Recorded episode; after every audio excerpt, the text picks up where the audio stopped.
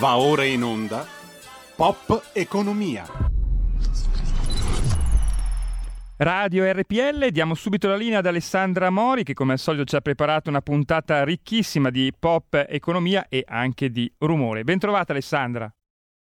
Ben trovato Giulio Cesare, buonasera e benvenute a tutte le nostre ascoltatrici e ascoltatori. Hai detto bene, piatto ricchissimo, come sempre più di sempre, ma lo avete sentito, eh, c'è la nostra campagna abbonamenti che procede spedita, incessante e su RPL, la radio dalla voce libera, voi potete ascoltare, riflettere, dibattere e controbattere con noi, perché noi siamo RPL, la voce, la voce della radio libera, del libero pensiero, del libero confronto, la radio più aperta che c'è.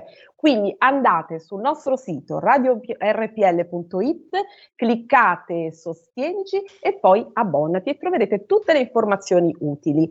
Allora, cominciamo subito con la pop economia, ma voglio ricordarvi il nostro appuntamento delle 17 con rumore. Oggi un rumore molto scottante e preoccupante che faremo perché abbiamo ospite con noi in diretta l'onorevole Gianluca Cantalamessa, il capogruppo della Lega in commissione parlamentare antimafia. Ma non vi accenno di più perché è una puntata molto eh, importante, molto ricca e insomma vi, vi aspettiamo, vi aspetto qui su RPL. Ma intanto io vedo collegato il nostro paladino del fisco, e vedo Giulio Cesare, tu ormai lo conosciamo tutti, è famosissimo in tutte le tv, è vero, perché è veramente molto preparato e poi è un nostro punto di riferimento in questa trasmissione ed è l'onorevole Alberto Gusmeroli.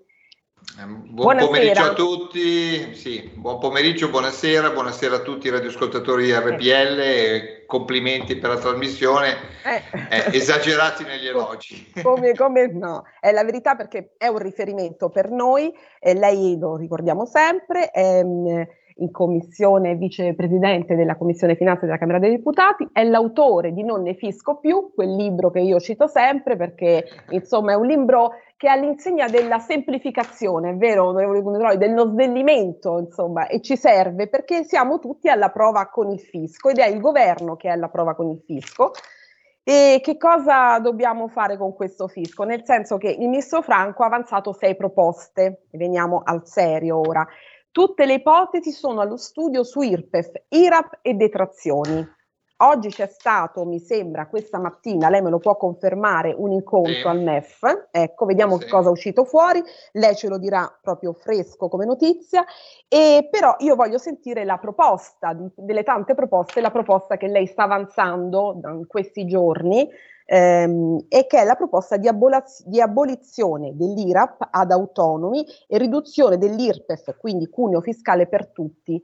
Eh, vediamo un po' di che si tratta, onorevole Guneroi. Cerchiamo di fare il punto sì, della situazione allora, e di capire.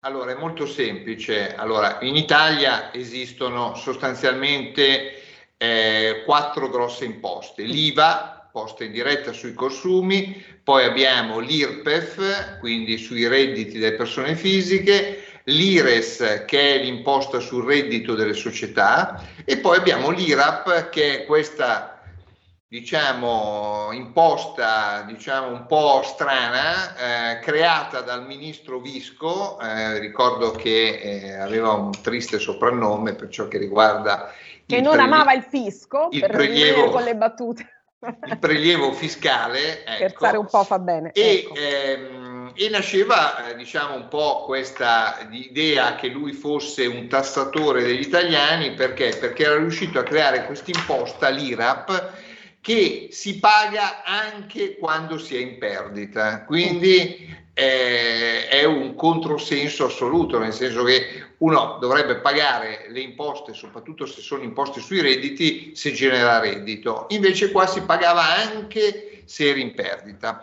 Il gettito quant'è? Diciamo, negli anni si è cercato di mettergli una pezza a questa imposta del ministro Visco e, ehm, e quindi adesso siamo a 14 miliardi di gettito. Questi 14 miliardi sono sostanzialmente divisi. 3 miliardi, 2 miliardi e 8 sono sostanzialmente i piccolini, aziende individuali, professionisti, società di persone, eccetera. Stiamo parlando grosso modo di un, ehm, di una, eh, entità intorno ai 2 milioni di eh, attività economiche, quindi tante ma tante piccoline. E poi abbiamo 11 miliardi che sono pagati dalle grosse aziende. Questo è un po' il concetto. Che cosa vogliamo noi? Noi vogliamo sostanzialmente togliere l'IRAP a tutti i soggetti che sono soggetti contemporaneamente anche all'imposta sul reddito e persone fisiche, cioè aziende individuali, artigiani, commercianti, professionisti, tutti i piccolini che hanno uno, due, tre dipendenti massimo, diciamo, ma in generale sono la categoria è i soggetti all'IRAP ma contemporaneamente all'IRPEF e quindi lo sconto, la riduzione delle imposte è di circa 3 miliardi. Poi, siccome sappiamo che il governo ha destinato 8 miliardi alla diminuzione delle tasse, gli altri 5 famoso dovrebbero essere... È vero, il famoso tesoretto il che famoso dovrebbe essere destinato alla mini riforma fiscale. Okay. Perfetto, e più che altro la manovra di bilancio. Manovra ecco.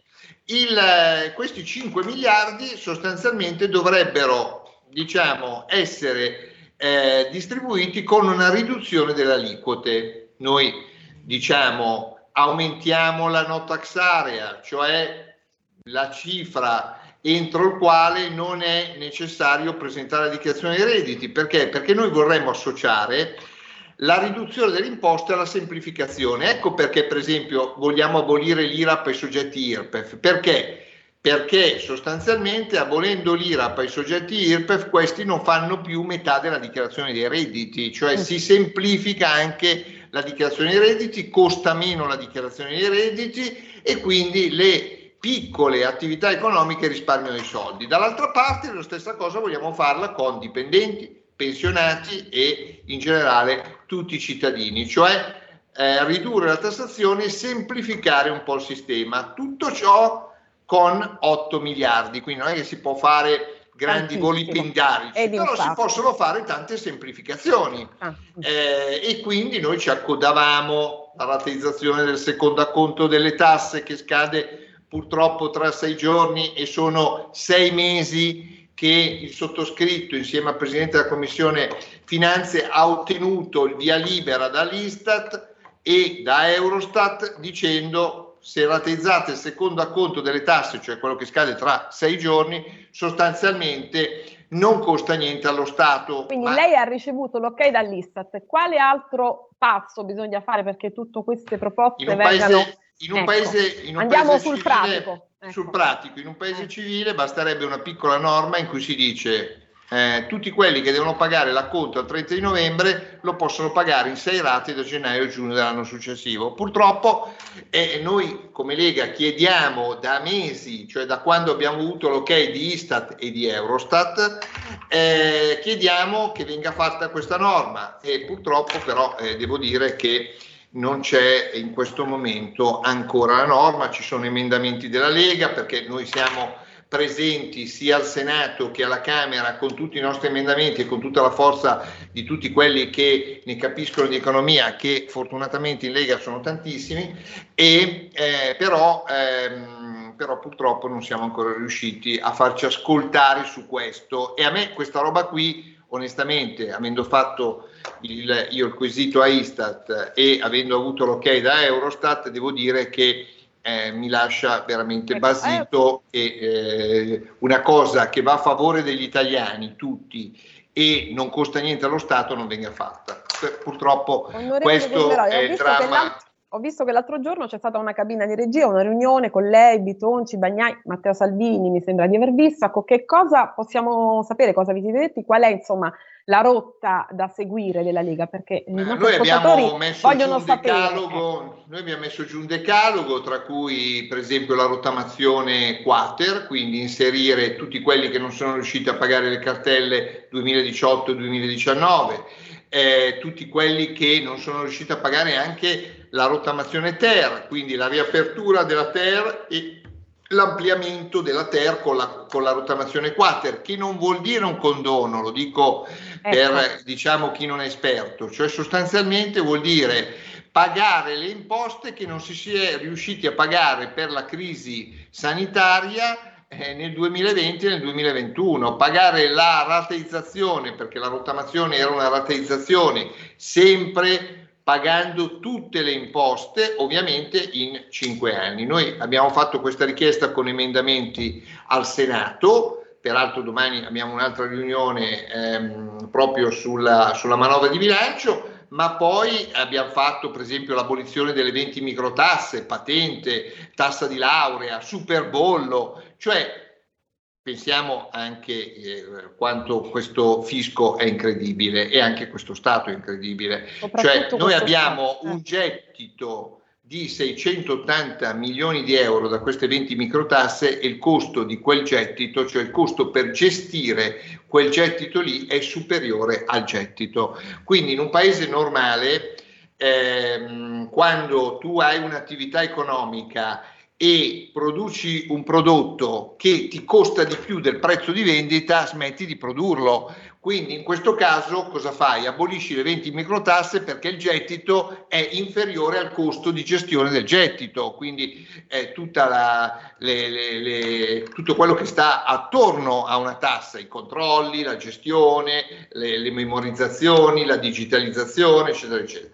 E invece questo non avviene, cioè questo è faticosissimo purtroppo, ma come Lega eh, continuiamo a, a, battere il chiodo su questa cosa qui, su questa come su altre cose, perché crediamo che per esempio il sommerso che in Italia è ancora molto elevato, si possa combattere oltre che controlli con la semplificazione e la riduzione delle imposte. La mini flat tax a ecco, 65 mila euro. Che fine ha fatto la mini flat tax? Mini flat tax eh, per ora è rimasta, però nella legge delega è scomparsa, quindi bisogna in qualche modo recuperarla, reinserirla. Però ehm, quello, la mini flat tax fino a 65 mila euro è il classico esempio di bassa tassazione, si paga il 5% in, per i primi 5 anni e dopo il 15% e ehm, una semplicità perché non devi tenere neanche i registri, non devi fare niente se non la dichiarazione dei redditi e abbiamo avuto un'esplosione di aperture di partita IVA. Perché perché tanta gente che era nel sommerso, cioè la mini flat tax, è concorrenziale rispetto al, commer- al sommerso. Cosa vuol dire? Vuol dire che sostanzialmente tra stare nel sommerso e aprire la partita IVA con la mini flat tax, la gente preferisce aprire la partita IVA e quindi lo Stato guadagna gettito riducendo la tassazione. Questo è una cosa che eh, noi diciamo da parecchio tempo, cioè semplificare e ridurre la tassazione crea crescita del gettito, non, cre- non crea diminuzione del gettito. Vorrei eh, ricordare i nostri numeri. Giulio Cesare, vuoi ricordarli tu per intervenire? Perché tra pochissimo si collegherà con noi anche il nostro economista eh, Marcello Gualtieri, che ogni settimana ci dà la notizia economica della settimana. Con lui avevamo parlato in anteprima degli 8 miliardi, ci aveva spiegato questo tesoretto, come poteva essere convogliato verso anche la riforma fiscale. Giulio Cesare, prego. Allora, 02 66 20 35 29 per dire la vostra via telefono, inviate invece i vostri WhatsApp al numero 346 642 7756. Ecco, onorevole Cultura, intanto continuiamo. Lei oggi ho letto un suo articolo le cartelle, per le cartelle esattoriali, vero? Indispensabile sì, un piano sì. di rientro. Ecco, anche questo è un dilemma, le cartelle esattoriali. Ne abbiamo allora, parlato anche l'altra volta. Sia col, Conte 2, ecco. sia col Conte 2 che devo dire anche col governo Draghi le cartelle sono state sospese ma rinviate di tre mesi in tre mesi. Quindi siamo arrivati adesso al 30 di novembre, c'è un, emend- eh, c'è un, emendamento alla manovra per portarlo al 31 di dicembre, ma non serve a niente. Cioè noi dobbiamo fare una rottamazione, una riapertura dei termini e una rateizzazione almeno a cinque anni. Tanto più, e anche qui bisogna sempre guardare ciò che è già successo. La rottamazione ter, che voglio dire ha fatto un eh, leghista perché l'ha, l'ha gestita la, la mh, praticamente seguita personalmente il sottosegretario all'economia Massimo Bitonci nel governo Conte 1 che spesso portato, in trasmissione, come no, certo. Eh, ha portato 30 miliardi di gettito in 5 anni, vuol dire 6 miliardi all'anno, 6 miliardi all'anno di maggiore gettito di gente che se non si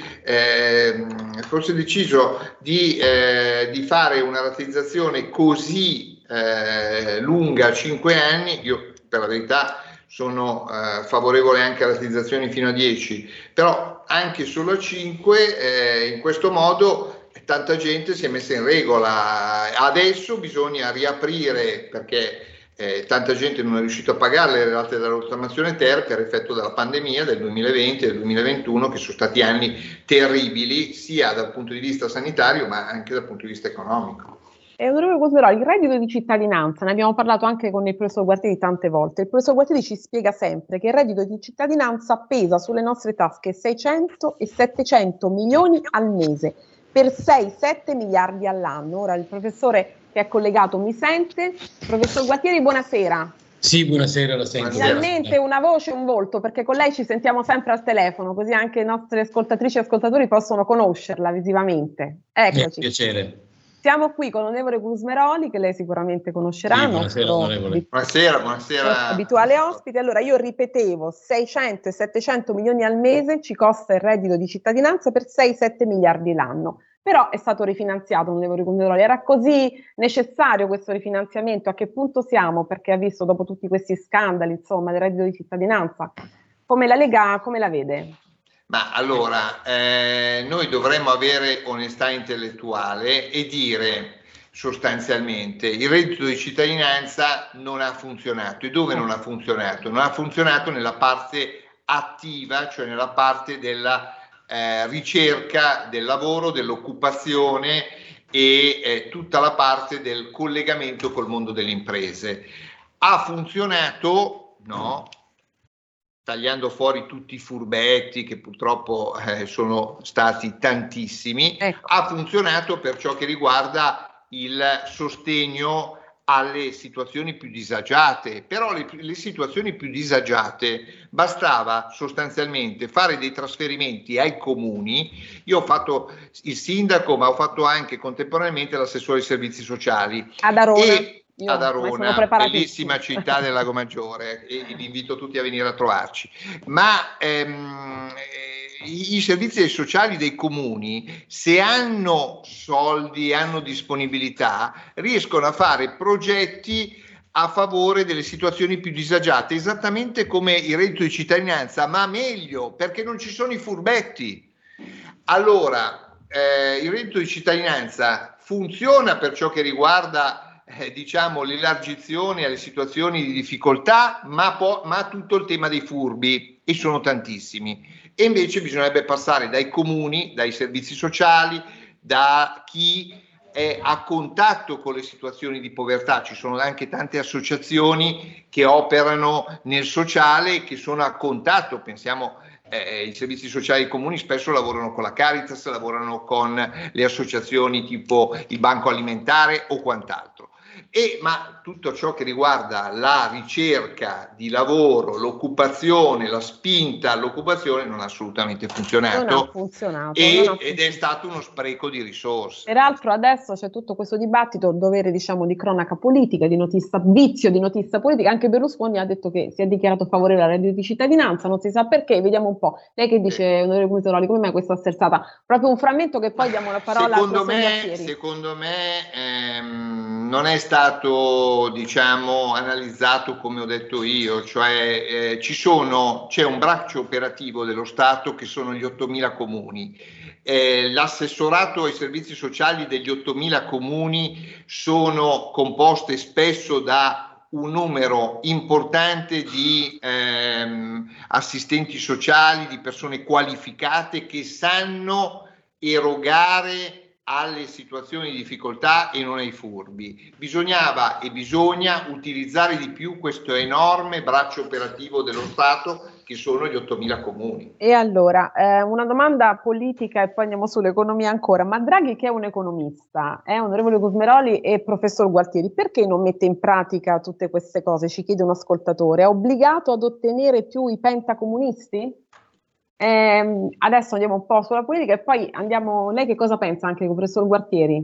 Come mai tutte queste cose, lei ce lo ha detto chiaramente giorni fa, il reddito di cittadinanza è irreformabile e quindi lei si è dichiarato come economista contrario perché questo reddito di cittadinanza poi alla fine è stato rifinanziato e comunque continua a tenere, perché non è una misura che ha dimostrato di essere valida a livello economico.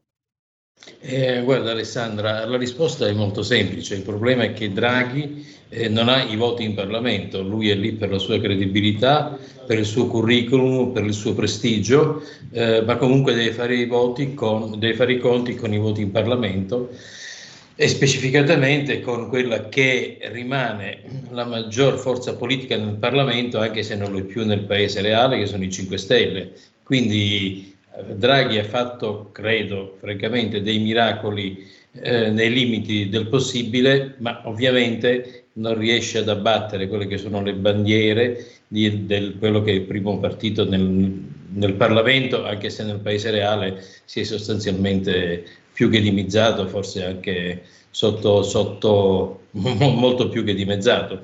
Quindi questa, questa è, l'unica, è l'unica motivazione. Penso che come tutti gli economisti persegua l'obiettivo di raggiungere con mezzi limitati il massimo risultato. Quindi il suo, il suo obiettivo cos'era? Campagna vaccinale, ehm, PNRR con i soldi della, della, del Next Generation e questi obiettivi li ha centrati.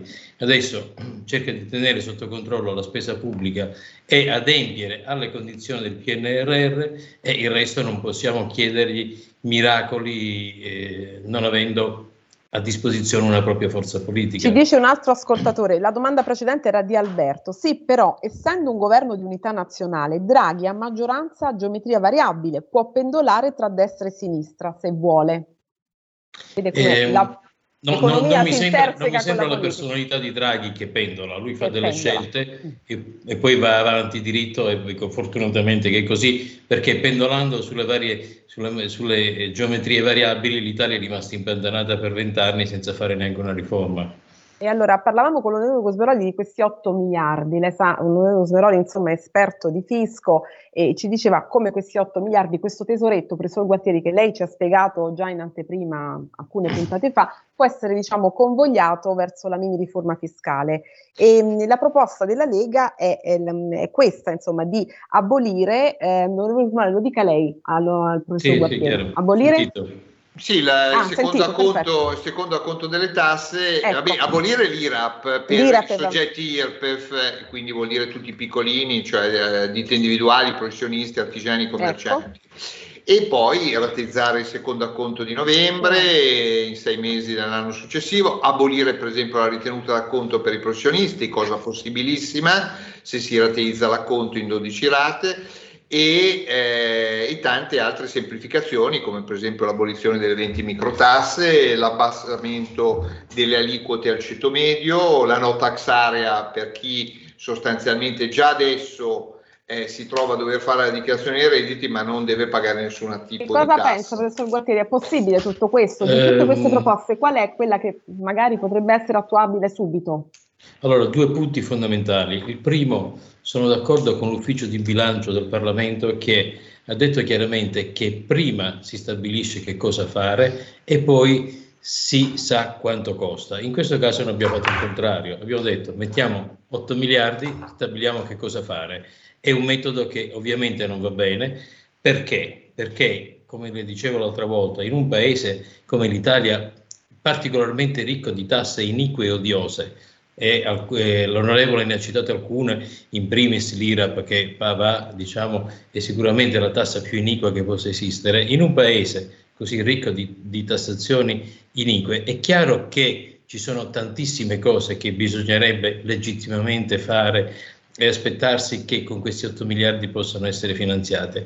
In realtà credo che bisogna evitare il pericolo di disperdere a pioggia questi 8 miliardi che già sono pochi perché come diceva, come diceva oggi il Presidente di Confindustria ne servirebbero secondo i loro calcoli 13, ma se noi iniziamo a disperdere queste somme su vari, su, su, più, su più, capitoli, alla fine non, non ne tocchiamo allora, nessuno. Professor Guartieri, mi Prego. perdoni, la regia mi, mi, dice insomma, che dobbiamo andare in pubblicità, se rimanete altri tre minuti dopo la pubblicità io sono felicissima, continuiamo e concludiamo. Va, Va bene? bene? Va Grazie. Bene, Porta con te ovunque RPL la tua radio. Scarica l'applicazione per smartphone o tablet dal tuo store o dal sito radiorpl.it. Cosa aspetti?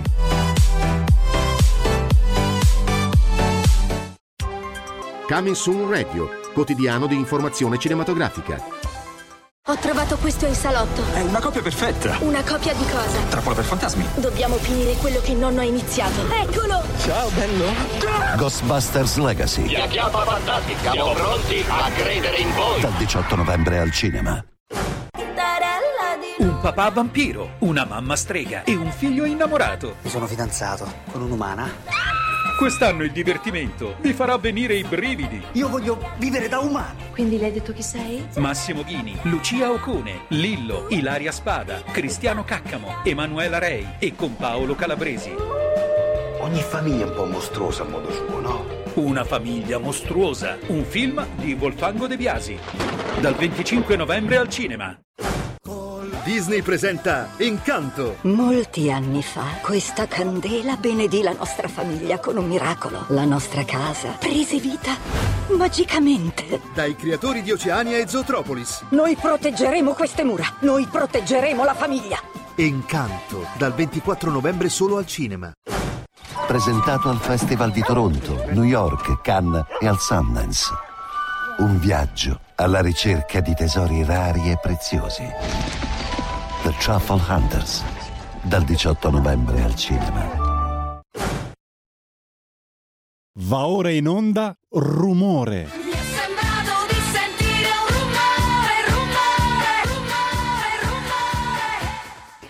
Radio RPL, eccoci alla seconda parte della trasmissione Pop Economy, eh, quella che fa appunto più scalpore, eh, dedicata alle notizie, ai fatti dell'attualità che più hanno rumoreggiato appunto in settimana. Ridiamo subito la linea ad Alessandra Mori. Eccoci qui, allora avete sentito la sigla di rumore, però chiudiamo prima con il professor Guartieri e l'onorevole Gusmeroli. Stavamo terminando, professor Guartieri, appunto sulla riforma fiscale e tutti i temi che dicevamo prima. Prego.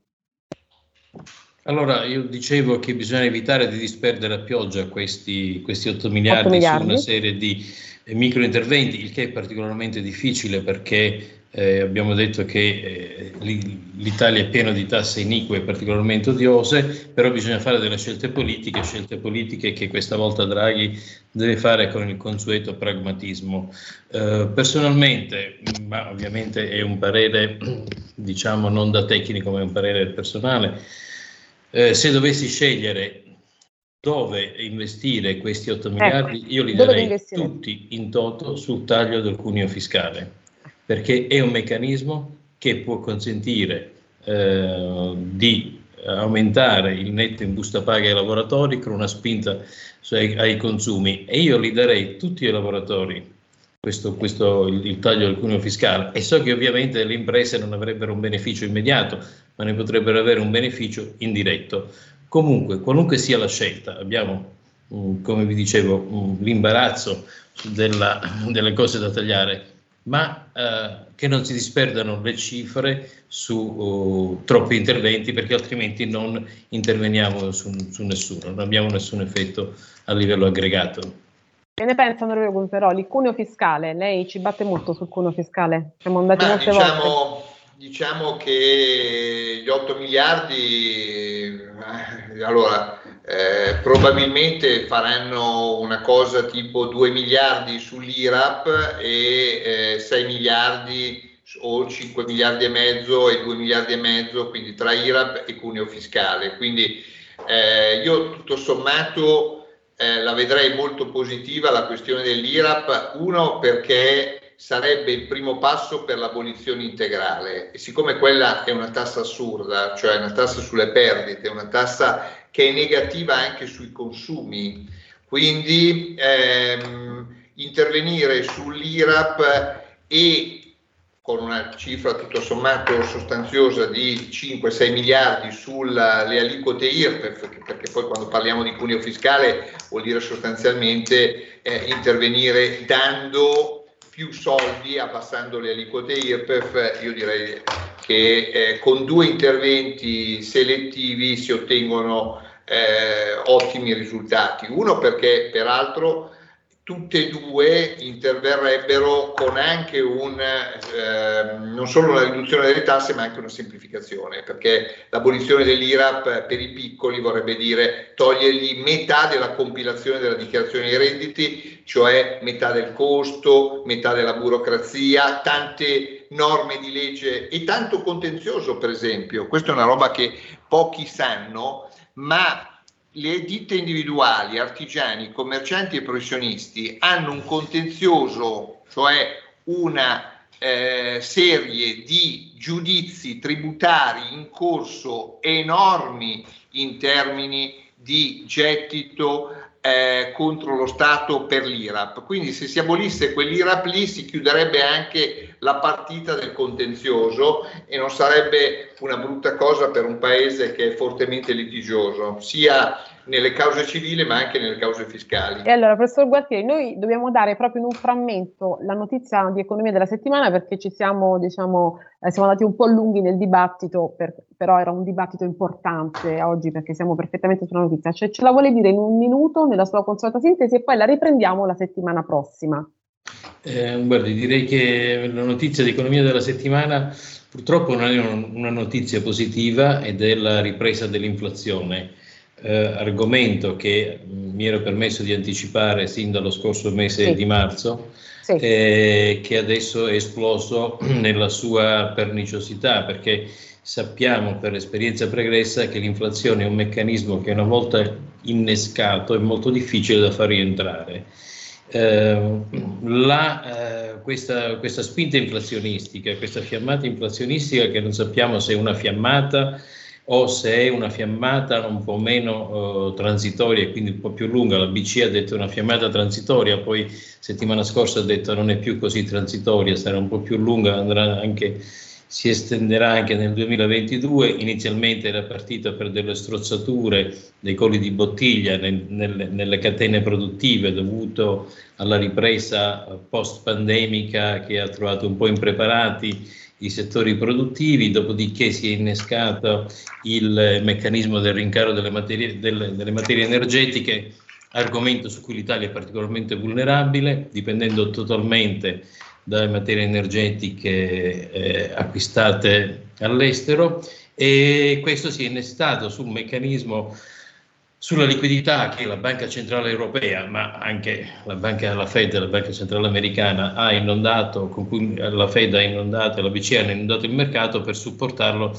nella, mh, nella crisi pandemica. Quindi questo complesso di, di, di mh, circostanze ha provocato questa inflazione che negli Stati Uniti è addirittura la più alta degli ultimi 30 anni e che è una pessima notizia per tutti, per consumatori, per imprese, per contribuenti, per lo Stato, perché quando si erode il valore della moneta eh, non c'è nessuno che ci guadagna, è una partita in cui tutti perdono.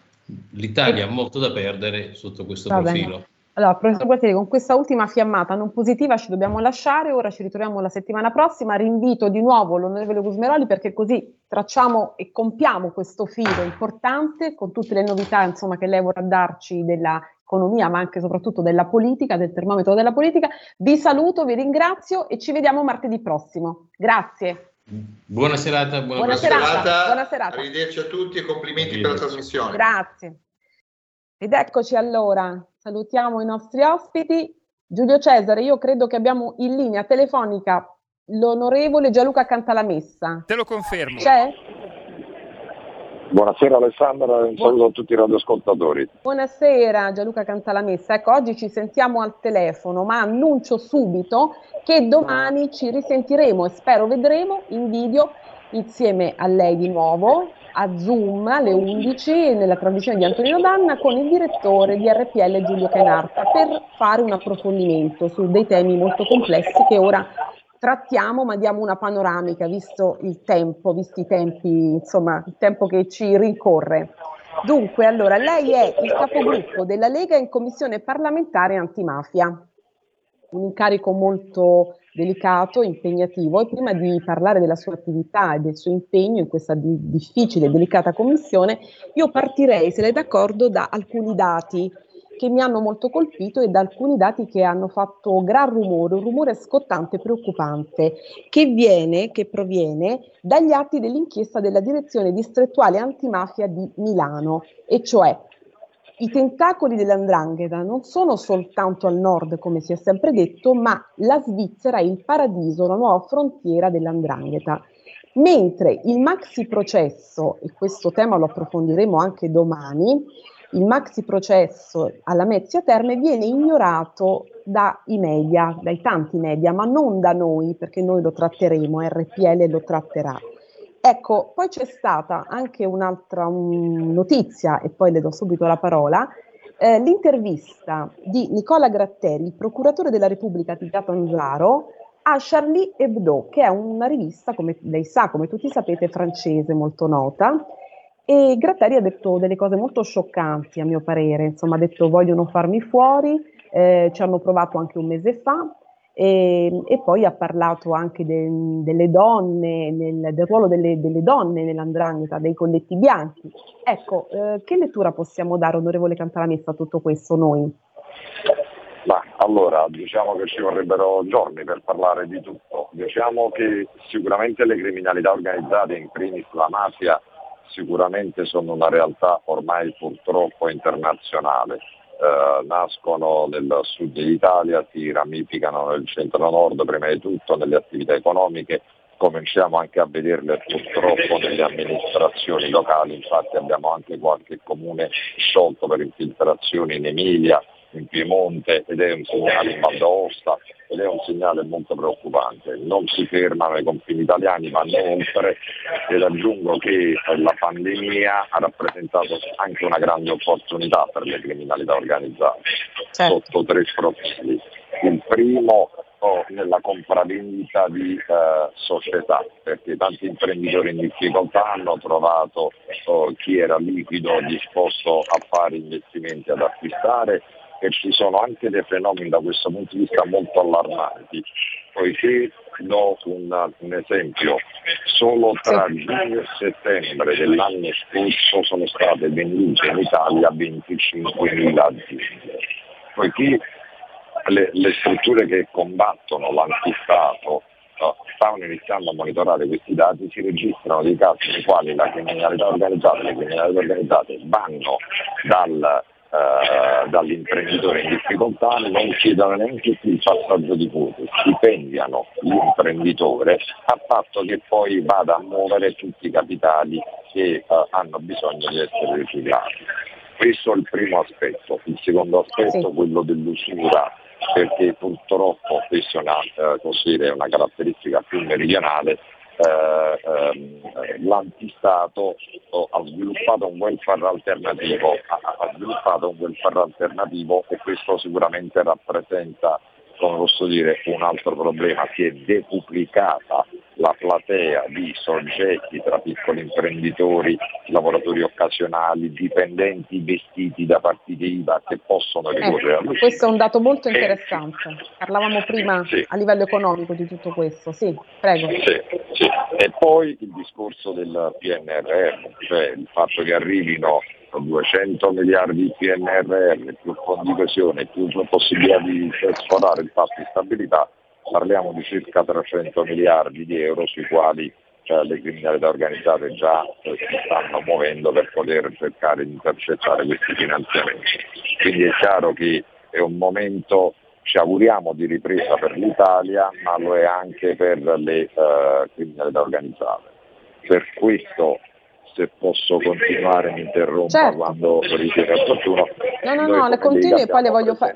Sono tante le domande, ma come accennavo continuiamo domani, abbiamo tutto il tempo a disposizione. Prego.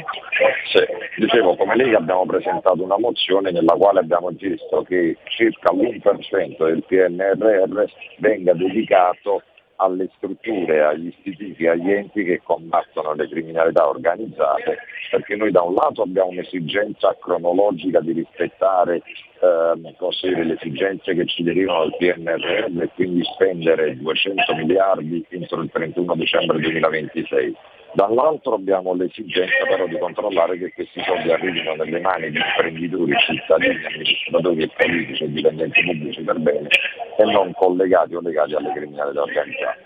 Per questo abbiamo presentato questa mozione perché riteniamo che attualmente la struttura eh, diciamo, dello Stato possa essere o troppo farraginosa o troppo superficiale. Qui eh, la presentazione di questa mozione e vediamo adesso il governo se eh, recepirà quello che può essere il nostro input che ricordo è stata firmata all'unanimità da tutti i gruppi parlamentari. Ecco, una cosa, eh, Università Cantalamessa, perché il maxi processo non viene così ignorato? Perché eh, lei che cosa pensa dai media? Ha visto non c'è stata una grande attenzione, non c'è. E poi un'altra cosa, eh, visto che lei ricorda spesso un suo viaggio negli USA nel 2020, eh, cosa pensano esattamente le istituzioni americane che combattono eh, il crimine organizzato dell'Italia? Cioè l'Italia è un modello per l'America in questo senso o no? Per le istituzioni ovviamente che combattono il crimine? Allora, diciamo che la criminalità organizzata secondo me sul mainstream interessa meno perché spara di meno, sottovalutando il fatto che quando si spara di meno è perché è più pericolosa, non perché sia più debole. Per carità, poi ecco. abbiamo come Stato portato a casa tanti risultati e riusciamo a controbattere colpo su colpo però è chiaro che ehm, al mainstream che allora, dire, ai grandi, eh, alle grandi testate, esattamente ai giornaloni quelli che noi definiamo i giornaloni, giornaloni ecco. sono, sono, interessati più tra virgolette dal, dagli spari e non dal dal, da, dai rischi di infiltrazione che stiamo vivendo in questo periodo. Credo che sia semplicemente questo il motivo. Per la domanda che e mi ha fatto... Qualche diciamo, notista politico importante ha detto perché in questo, ha detto una cosa molto forte, in questo periodo alla politica non interessa la criminalità e la mafia, c'è più interesse no, questo... verso l'immigrazione, verso quell'altro tipo diciamo, di infiltrazioni, quindi quelle terroristiche, no, forse no, per questo? No, no, no, eh, io distinguerei il piano politico dal piano dei mass media. Il piano politico oh, qualche mese fa in antimafia abbiamo provato per la prima volta ad anticipare di 75 giorni le famose liste di impresentabili che vengono oh, dire, presentate dalla Commissione antimafia con il supporto della Direzione Investigativa Antimafia proprio per cercare di evitare che eh, le criminalità organizzate entrino uh, nel mondo della politica, così come posso dire abbiamo, siamo, uh, il, il, il, Consiglio dei Ministri ha varato nell'ultimo decreto una misura sulle interdittive, ci stiamo impegnando per evitare eh, come posso dire, perché la, la Corte Costituzionale e prima ancora la CEDU avevano dato oh, così avevano espresso delle perplessità in merito all'ergastolo stativo, il 41 bis, eh, per eh, i mafiosi e i capiclan e eh, il Parlamento su questo si sta muovendo, quindi dire che la politica non stia facendo niente non mi sembra corretto, è chiaro che non è una cosa che fa notizia perché eh, fortunatamente si spara di meno e quindi come posso dire torniamo al punto di cui sono. E... Eh, io so che lei è molto impegnato in questo incarico, in questa commissione, però le assicuro che eh, la visione è proprio questa dall'esterno, che la politica faccia poco, cioè che la politica non combatta la mafia come negli anni 90, insomma come negli anni di Falcone, ecco per capirci. Oggi uh, no, quello io... che appare è questo ma io le dico, oh, per esempio qualche settimana fa è venuto, abbiamo audito in antimafia il primo pentito della mafia nigeriana, così mi collego anche al discorso che diceva lei prima della, dell'immigrazione irregolare. Sì, eh, molto interessante pentito, questo, ci dica, ci dica. Esatto, il, il, primo pentito della mafia nigeriana, ritenuto attendibile dalle fonti inquirenti, tant'è che è sotto protezione lui e il suo nucleo familiare, il primo pentito della mafia nigeriana, ha detto che la mafia nigeriana in audizione in commissione eh, direttamente o indirettamente per il tramite di organizzazioni criminali libiche si preoccupa del traffico dei migranti in Italia. Ha detto che tutti quelli che aderiscono prima di partire uh, alle, uh, alla mafia nigeriana partono senza pagare il biglietto hanno detto di una gravità inaudita che in ogni centro di accoglienza in Italia ci sono reclutatori della mafia nigeriana.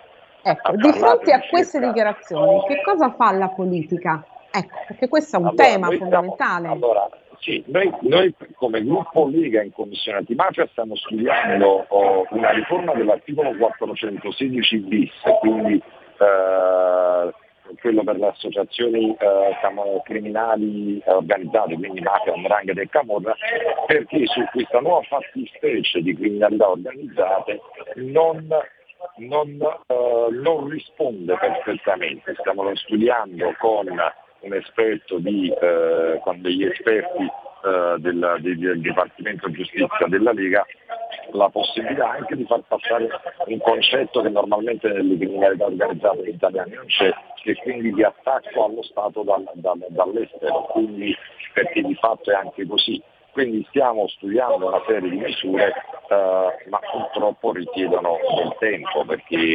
eh, que- questa specifica audizione è un'audizione che abbiamo avuto due mesi fa. Quindi, e poi ci tengo a dire una cosa e mi ricollego a quello che diceva eh, in merito alla, relazione, alla nostra missione che abbiamo fatto negli Stati Uniti Negli come Stati Uniti, nel audizione 2020, tra il sì. 2020. Sì, noi abbiamo audito dal ministro, l'ex ministro della giustizia, procuratore distrettuale di New York, uno dei nove giudici della Corte Suprema, i vertici dell'FBI, i vertici della DEA, quindi abbiamo audito tutti gli istituti, gli enti, le persone, le personalità che combattono il crimine organizzato negli Stati Uniti. E tutti sono concordi nel dire che in Italia esiste la migliore legislazione al mondo, la migliore al mondo per la lotta al crimine organizzato e le migliori capacità investigative al mondo. E poiché noi pensiamo in Italia che le mafie siano solo le nostre, ma eh, non è che si può dire ma al comune mezzo gaudio perché non c'è mai da eh, eh, essere felici quando parliamo di queste cose, però Certo. non sottovalutiamo che parliamo di mafia russe, pa- mafia cinese, mafia giapponese, mafia albanese, mafia messicana, mafia colombiana. Quindi di posso noi dire- hanno un ottimo giudizio, però poi ci dicono che siamo il paese della mafia. Eh, onorevole Cantalamessa, Eh. guardi, c'è una contraddizione in termini. Hanno un ottimo giudizio sulla nostra No, operatività, sulle- però hanno, hanno- hanno un ottimo giudizio sulla nostra legislazione sulla nostra, Legislazione. eh, e sulla nostra capacità investigativa. Io l'ho detto nell'intervento che ho fatto in aula qualche settimana fa, consideri Sì, che nella sentita, sede l'ho ascoltata. dell'FBI a Quantico, nella sede dell'FBI a Quantico esiste solo una statua dedicata a un soggetto non americano, Quella quel, quel soggetto era italiano. Perfetto. Perché? Perché tutto quello che tutte le nuove tecniche investigative delle agenzie americane che combattono il crimine organizzato sono di derivazione delle nostre capacità investigative. Io credo che in Italia ci sia un problema di, di fondi e di finanziamenti. Di qui il fatto di presentare la nostra mozione eh, nella quale abbiamo chiesto più contributi, perché come capacità investigative, così come la legislazione antimafia, cioè, voglio dire, noi abbiamo, eh, tant'è che forse per alcuni è, è fin troppo eh, esasperata la nota della, della Corte europea dei diritti dell'uomo che ha detto allo Stato italiano che non va bene l'ergastolo stativo per eh, i boss mafiosi, eh, è un tema che come Parlamento stiamo affrontando. Benissimo. E- Un'ultima cosa, onorevole Cantalamessa, un'ultima cosa sul ruolo delle donne, poi chiudiamo perché siamo in ritardissimo oggi, ma comunque approfondiremo domani con grande piacere ed interesse. Le donne nell'andrangheta, lo diceva anche eh, Gratteri, oggi hanno più potere e questo è un fatto abbastanza pesante, questa cosa. In questi giorni va in onda una fiction su Lea Garofalo, eh, che fu pentita di indrangheta. Ecco, questo aumento del ruolo delle donne e, e poi domani eh, sviluppiamo ancora di più questo tema. Cosa ci può dire su questo? Quali dati abbiamo? Eh, è così purtroppo, è nato prima con eh, la Camorra perché eh, lo Stato nel momento in cui assicura la giustizia clan, i capi clan, i capi Indrine, i capi Cosca, è chiaro che eh, passa il potere tra virgolette ai figli quando poi riusciamo ad assicurare alle padri galere anche i figli, spesso poi sono le donne che diventano, come posso dire, eh, i reggenti delle varie, eh, delle varie organizzazioni, delle- dei clan, delle endrine, delle famiglie, di- poi dipende dalla criminalità organizzata che parliamo.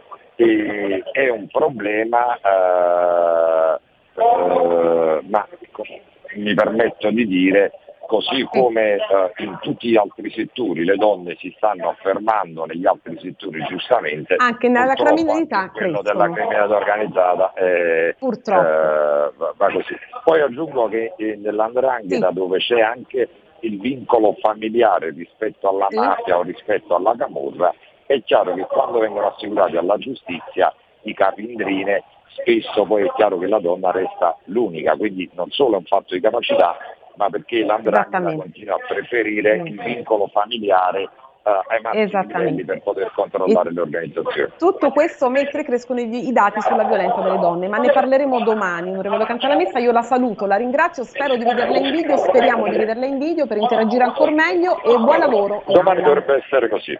D'accordo, grazie a lei, un saluto a tutti i radioascoltatori. A domani. Arrivederci, arrivederci. Arrivederci. Arrivederci. Nicoletta. Ciao a tutte e a tutti. Benvenuta. Noi siamo andati un po' lunghi perché i temi sono ampi, complessi, insomma qui c'è da dire e da parlare.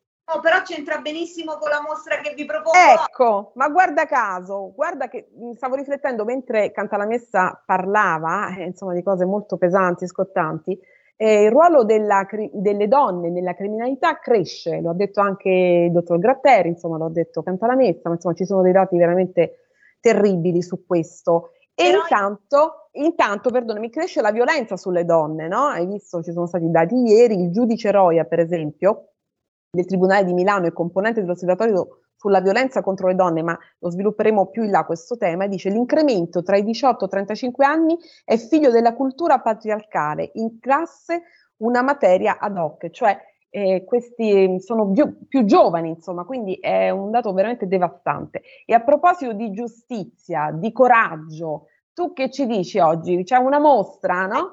Che proprio si mette bene in questo, in questo tema. Dai.